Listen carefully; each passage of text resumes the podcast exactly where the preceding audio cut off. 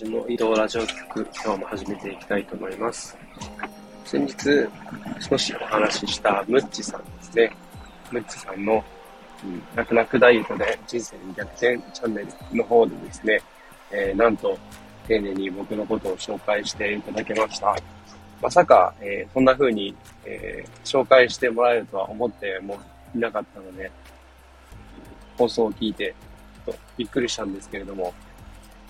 まさかこ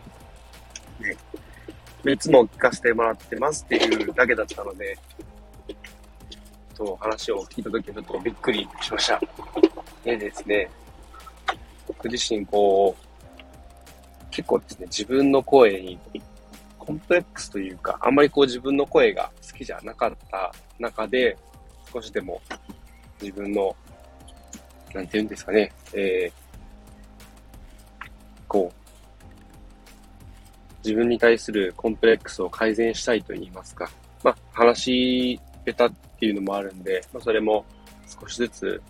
慣れていきたいなっていう気持ちもあって始めた部分もあったので、そんな風に僕のことを、えー、感じてもらえてたんだなっていう風で、えー、思った以上にこう、そうしたこう周りの反応を聞いたりこう、上ですごい自己肯定感が上がったと言いますか、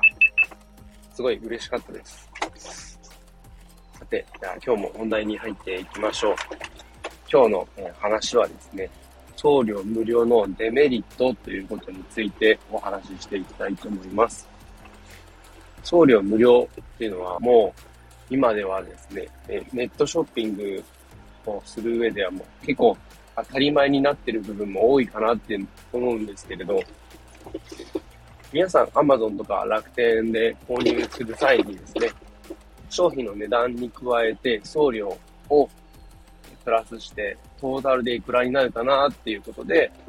いくつか出てる同じ商品の中で、まあ一番安いものを選ぶようにしている方多いと思います。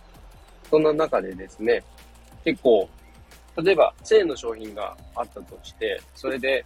送料込みで、要は送料無料で1000円なのか、それとも1000円プラス送料で、例えば300円かかる。トータルで1300円なのか、そこで比較して安い方を選ぶっていう風でやって見えると思います。でですね、結構そこで、まあ、消費者としてはまあ、そこで値段のことしかあまりこう気にしてはないと思うんですけれど、そうしたことに何がデメリットかっていうとですね、送料無料、要は物を運ぶものがですね、要はサービスの一部0円でやります。みたいなイメージに取られがちなんですね。もちろん安ければ安いっていうのはこういいっていうふうに思われるんですけれども、そんな中で何がこう、デメリットなんだっていうのは、一番は、運び手の存在が意識されなくなるってことですね。送料っていうのは当然、物を運んで、えー、そこでお金をもらって働く人がいるので、発生するわけなんですけれども、もしそこが無料ってなると、あまり物をこう運んでいる人の存在っていうのが薄くなりがちだと思うんですね。で、そうすることによって、結局、どこのお店もですね、送料無料、送料無料っていうふうにみんなこうこぞってやるんですけれど、そうしたことで、送料、要は運賃の、ま、買い叩きといいますか、競い上げになるわけですね。どんどん低く下げれないかって交渉があると思うんですけれど、そうすると何が起きるかっていうと、ドライバーの、まあ、現場の人間に直接跳ね返ってくるんですね。で、これは結構運送業界に入ってみてすごい感じたこともあるんですけど、結構ですね、二重家、三重家みたいな構造が多いんですね、運送業界。もともと荷物を発送する側の、えー、荷主さんがいて、で、元請けの、えー、会社 A があったとします。で、えー、会社 A の人がですね、ちょっと人手が足りないし、もっとでも仕事は増やしていきたいってことで、えー、契約先の、えー、株式会社 B、B 運送に仕事を依頼するとします。そうすると、株式会社 B 運送は二次受けですよね。で、同じように、えー、C、C トランスポートみたいなのがあったとして、で、そこに、えー、同じように仕事を振ると。そうなると、二次受け、三次受け、ひどいとですね、5次受けとか6次受けなんていう話もざらにありまして、当然、下に行けば行くほど、運賃は安くなっていきますよね。まあ、仲介というか、まあ、マージンっていうんですかね。で、結局、一番損をするのは、実際に荷物を運ぶ、その一番下の運送会社のドライバーなんですよね。本当に、こう、仕事をして、成果を上げる、まあ、結果を出すというか、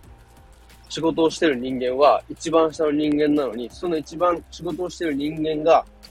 一番損をするっていう、こうすごい悪循環が起きてるわけなんですよね。で、そこに加えて、送料無料っていうのもあって、ただでさえ安い運賃が、どんどんどんどん中間マージンを抜かれていくことによって、どんどんどんどんもう、めちゃくちゃ安くなっていくわけですね。で、結局何が起こるかっていうと、仕事量の割に安い給料っていう風で、で、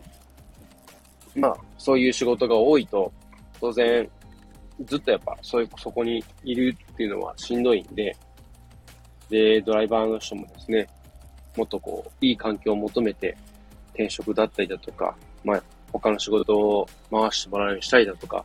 っていう風でいろいろ動いてるわけ、わけなんですけれど、で、どこもそうして、まあ、仕事を受けたがらないっていう風になるとですね、まあ、こう他の運送会社に話を振ったりだとかっていう、いろいろあるわけなんですけれど、そうした運送業界の、こう、まあ、悪い構造に加えて、えー、その送料無料っていう風で、もうむちゃくちゃ、こう、運び手の存在意義というか存在価値がですね、軽く見られてるなっていうのはすごい感じてます。で、そうしたことによって結局、働き手、運び手が、まあ、いない。要は人手不足ですね。運送業界の人手不足っていうのはそうやって起こってるっていうふうに僕は思ってます。そこをやっぱり改善していかない限りは、運送業界の人手不足はなかなか改善されていかないと思いますし、逆に海外を見たときに、すごい、見られ方が違うんですね。海外の、こう、運送会社というか、トラックのドライバーの見られ方と、日本のトラックドライバーの見られ方ってすごい差があって、結構、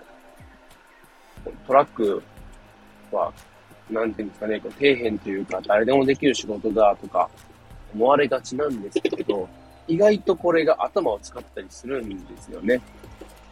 こう、どっから、えー、荷物を乗せてどこどこまで走る。A 地点から B 地点まで走るってなった時に、どこで休憩するかとか、どのルートを通るかとか、で、あとは、まあ、渋滞する時間帯を、えー、避けるために、まあ、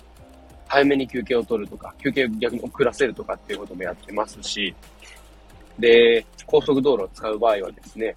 深夜割とかを使うために、インターを、えー、くぐる時間帯を調整したりだとか、あれこれ、いろんなことを、えー、やってます。これがすごい頭を使いますね。で、他にもですね、荷物を積む際に、まあ、重い荷物とか、軽い荷物、大きい荷物、小さい荷物っていうのは、いろいろ種類があるんで、積み方も結構よく考えないとですね、荷崩れ、荷物が崩れてしまって、で、最悪は商品自体がダメになってしまうっていうのもあるんで、そうなると結局、まあ、荷物を、えー、まあ、損害与えたってことで、運送会社の方に、まあ、請求が行ったりだとかってのもありますし、そういうならないために、積み方もいろいろこう、ある程度、まあ、やり方があって、で、それを、まあ、覚えたりとか僕もしたんですけれど、結構そうやって意外と頭を使うことが多いですし、当然肉体労働っていうのもありますし、えー、そんだけこう大変だし、こう、なんていうんですかね、こう、もっとこう、世界の中では特に結構インフラ、物流はもう本当インフラなんで、こう、すごい、いい意味で、こう、取られても、こう、おかしくないと思うんですけど、そこがなかなかこう、日本では、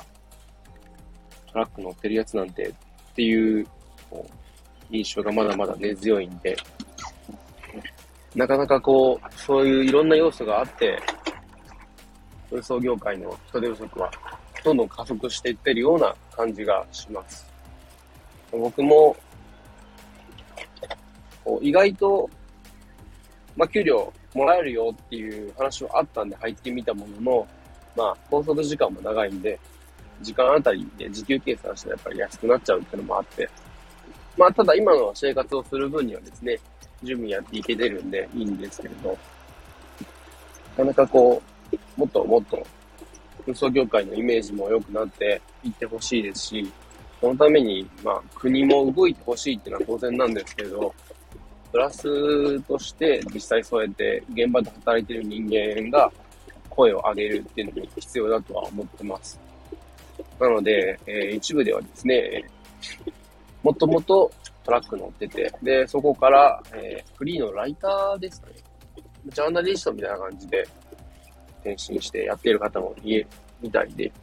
そうやっていろいろ情報発信していくのもすごい大事なことなんじゃないかなと思ってます。送料無料っていうのもすごいいいことだとは思うんですけれど、そうしたデメリットっていうのも見えない部分であるんで、そこも、えー、知っていてほしいなと思ったえー、小川淳でした。最後まで聞いていただきありがとうございました。では、今日はこの辺で、皆さん今日もご安全に。